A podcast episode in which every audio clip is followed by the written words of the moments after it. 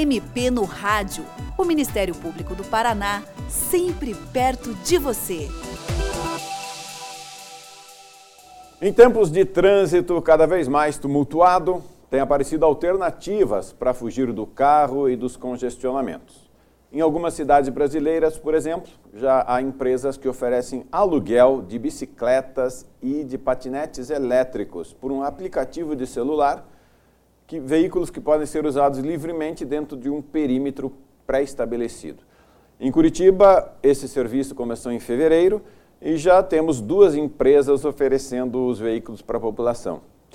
Entretanto, nem sempre a relação entre o trânsito e esses novos ciclistas e pilotos de patinetes é das mais harmônicas. Tem gente que reclama dos patinetes nas calçadas, tem ciclista que se queixa de que não há ciclovias suficientes, sem falar nos motoristas que precisam estar atentos a todos. Afinal, o que é permitido e o que não é permitido pela legislação de trânsito em relação a essas modalidades alternativas de transporte? E como enfrentar o problema do trânsito nas grandes cidades? Vamos falar sobre isso no MP no Rádio desta semana, que recebe o promotor de justiça Cássio Matos Honorato, do Ministério Público do Paraná, que é especialista em trânsito.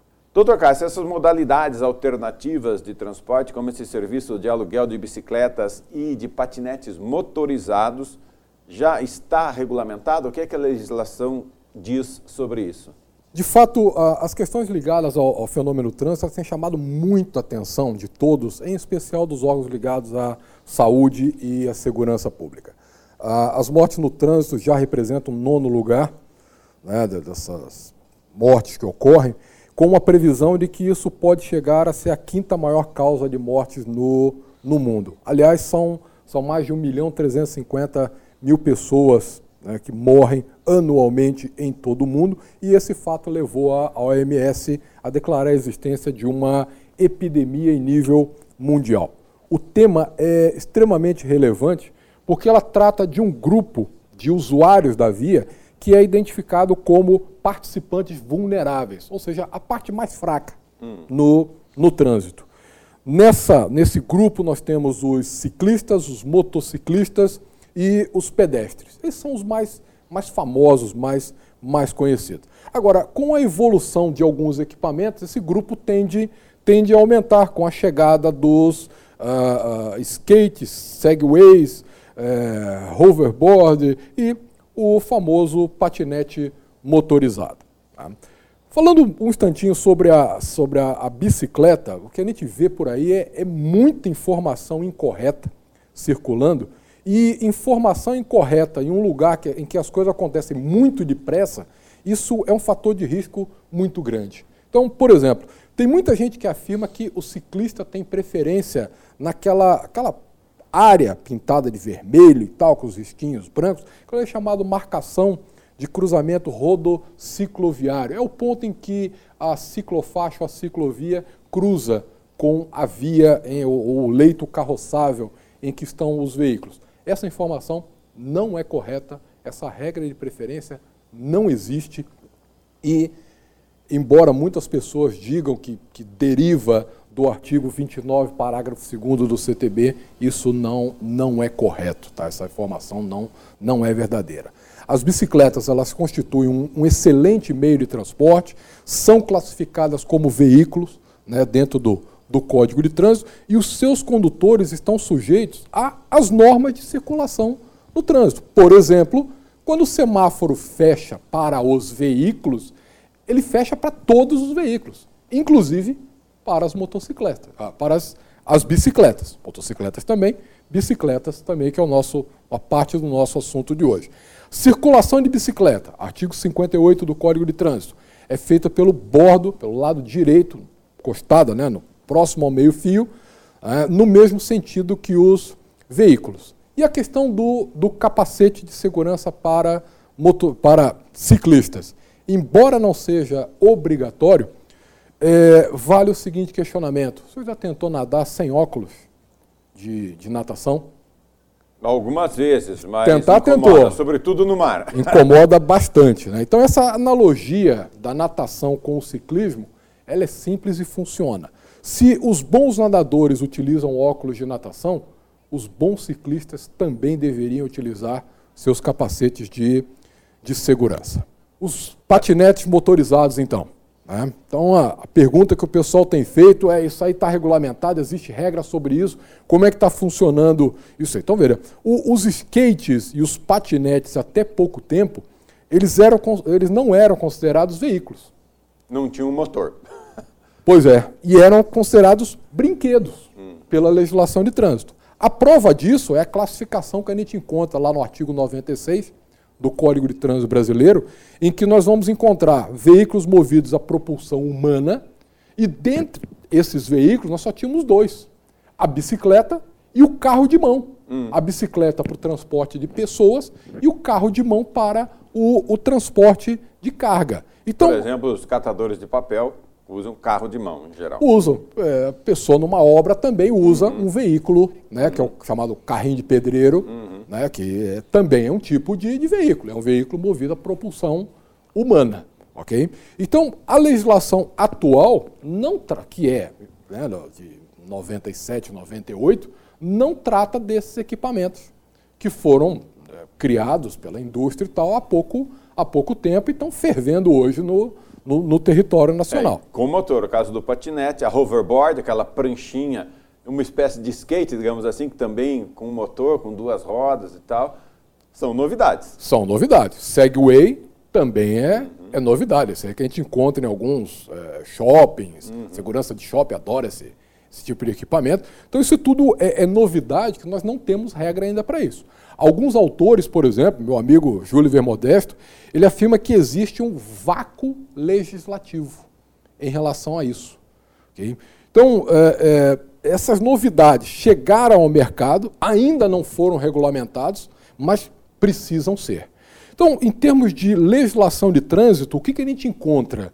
Né? Existem duas, é, duas resoluções do Conselho Nacional de Trânsito que tratam de equipamentos semelhantes.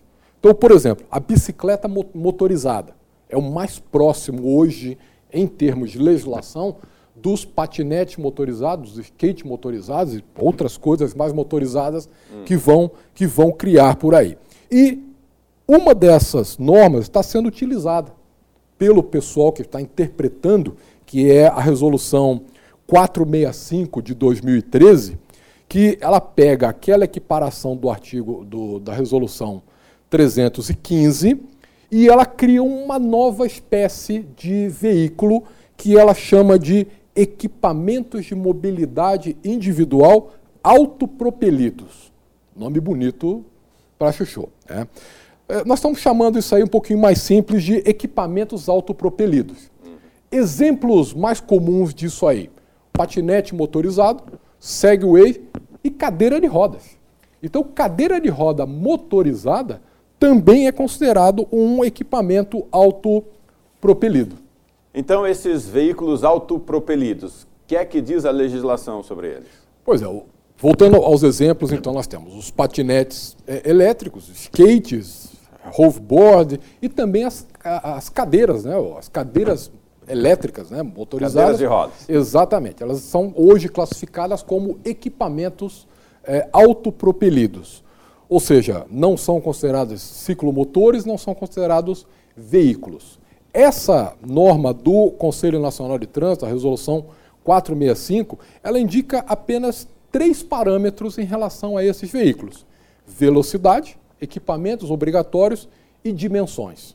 Sobre velocidade, determina que eh, esses veículos só poderiam circular até 6 km por hora em áreas de circulação de pedestres. Ah, e, isso é um dado bem importante. E previsto, Se não passar de 6 km, teoricamente pode andar na calçada. Poderia andar na calçada. Okay? Porém, se esses veículos forem para ciclofaixas e ciclovias, até 20 km por hora. Então, essas são as duas regras ligadas à velocidade. Uhum.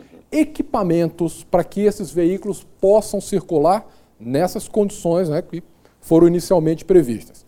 É necessário o, o, o equipamento para indicar a velocidade, né, o velocímetro, campainha, sinalização noturna dianteira, traseira e lateral Aquela que devem. faixa que reflete.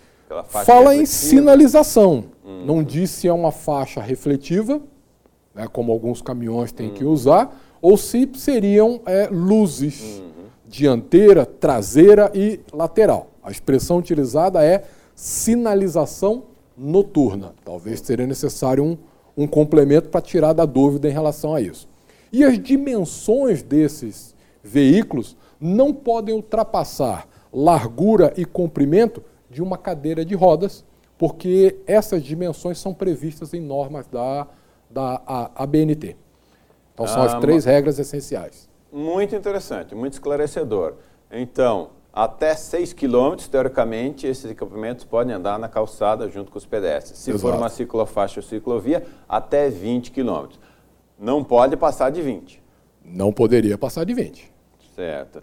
E uma coisa que a gente vê bem comum é crianças pequenas nesses patinetes motorizados, ou às vezes até o pai com o filho no mesmo patinete. Isso é permitido? É um equipamento novo para o qual ainda não, não existe uma, uma regulamentação. Por exemplo, a questão do, do capacete, hum. que é o que muita gente tem, tem questionado. Aliás, questionado em razão do volume de lesões e mortes que já ocorreram em, em razão da utilização desse, desse tipo de veículo. Alguém pode ter, mas já ocorreu morte ligada a isso? Já. Uma Já criança que casos... pega um patinete e cai de cabeça, está sujeita a morrer. A morte que chegou ao meu conhecimento não era de uma criança, não, era de adulto. De adulto, no Caiu, patinete? lesão, né, é, traumatismo crânioencefálico e morreu. Que coisa. Okay? Então, a, a questão do, do, capacete, não só para o ciclista, como para né, o, aquele que vai utilizar esses equipamentos autopropelidos, embora não esteja previsto como obrigatório, é, é, é um equipamento de proteção individual. Precisa ser realizado. A legislação hoje não obriga, mas é algo importante. Se o pai vai permitir que o filho utilize, o mínimo que ele poderia fazer é orientar o filho que fizesse de uma maneira mais segura. Questionamento hoje muito interessante são os municípios que estão regulando o tema. Então, por exemplo, chegou ao nosso conhecimento que mais de, é, é, esse, esses equipamentos já estão em mais de 100 municípios no Brasil. Desses mais de 100, um deles, município de São Paulo, já regulamentou o assunto. Então, existe um regulamento, né, um decreto no, no, estado de São Paulo, ou, desculpa, no, no município de São Paulo, que regula, a utilização desses equipamentos no, no espaço público, e do pode, trânsito. Isso pode ser feito pelo município, já que eles não são contemplados na legislação federal de trânsito? É outro questionamento importante. Novamente, meu, meu amigo Júlio Vermodesto, ele lembra que esse regulamento ele foi feito com base no artigo 129 do Código de Trânsito Brasileiro, que permite que os municípios eles regulamentem a utilização dos eh, veículos movidos a propulsão humana. O problema é que esses equipamentos eles não são considerados veículos de propulsão humana. São os tais eles foram propelidos uma nova categoria. É uma nova categoria de veículo. Então, veja, é algo novo, chegou ao mercado há pouco tempo, não temos uma legislação específica sobre isso. Existe uma, uma resolução do CONTRAN que trata de velocidade, equipamentos e dimensões, e alguns municípios começaram a regulamentar o tema. Por exemplo, São Paulo está exigindo o, o capacete, mas não identificou que tipo de capacete teria que ser utilizado. É o capacete do ciclista ou é o capacete do motociclista? Ou é um capacete qualquer que pode ser utilizado? Então é um tema novo que vai ensejar muito debate, muita coisa, e o avanço vai exigir avanço da nossa legislação. Perfeito, muito interessante. Enquanto isso, vale o conselho que o senhor deu, né? Segurança, assim como o bom nadador usa óculos, Exato. o bom ciclista ou qualquer pessoa de bom senso que vai utilizar esses equipamentos precisa se proteger, porque já tem havido mortes, inclusive de adultos, no uso do patinete é, com motor.